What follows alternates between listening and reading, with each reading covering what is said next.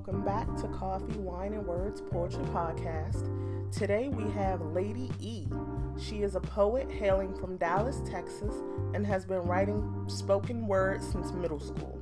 She credits English being her favorite subject throughout her school years as the inspiration behind it. She hopes to encourage and motivate others through her art. Her motto is hashtag writing is life. This is her poem, Jump Up in the Air and Stay There. Enjoy.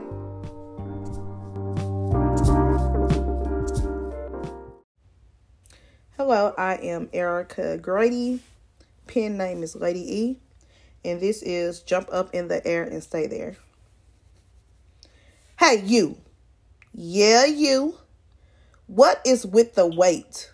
Why do you hesitate, procrastinate, infatuate over others that dare to dream about the same things?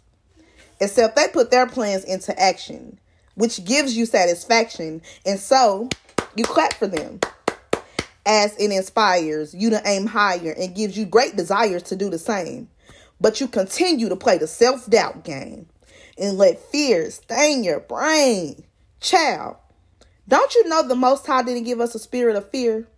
Don't you know the end is near?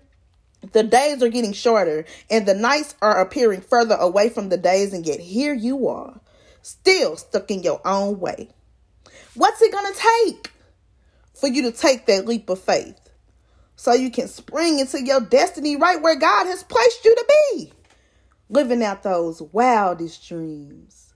Plant your feet, plant those seeds, extract and exhale those weeds of negativity that plague you and stunt your growth. Circle yes.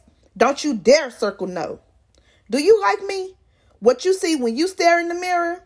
Well, look, I'm to need you to act like it and dig deeper inside with all of your might. And stop dimming your own damn light. Mount up like wings and take flight. And this time, oh, this time when you jump in the air, do us both a favor and stay there. Signed, your conscious.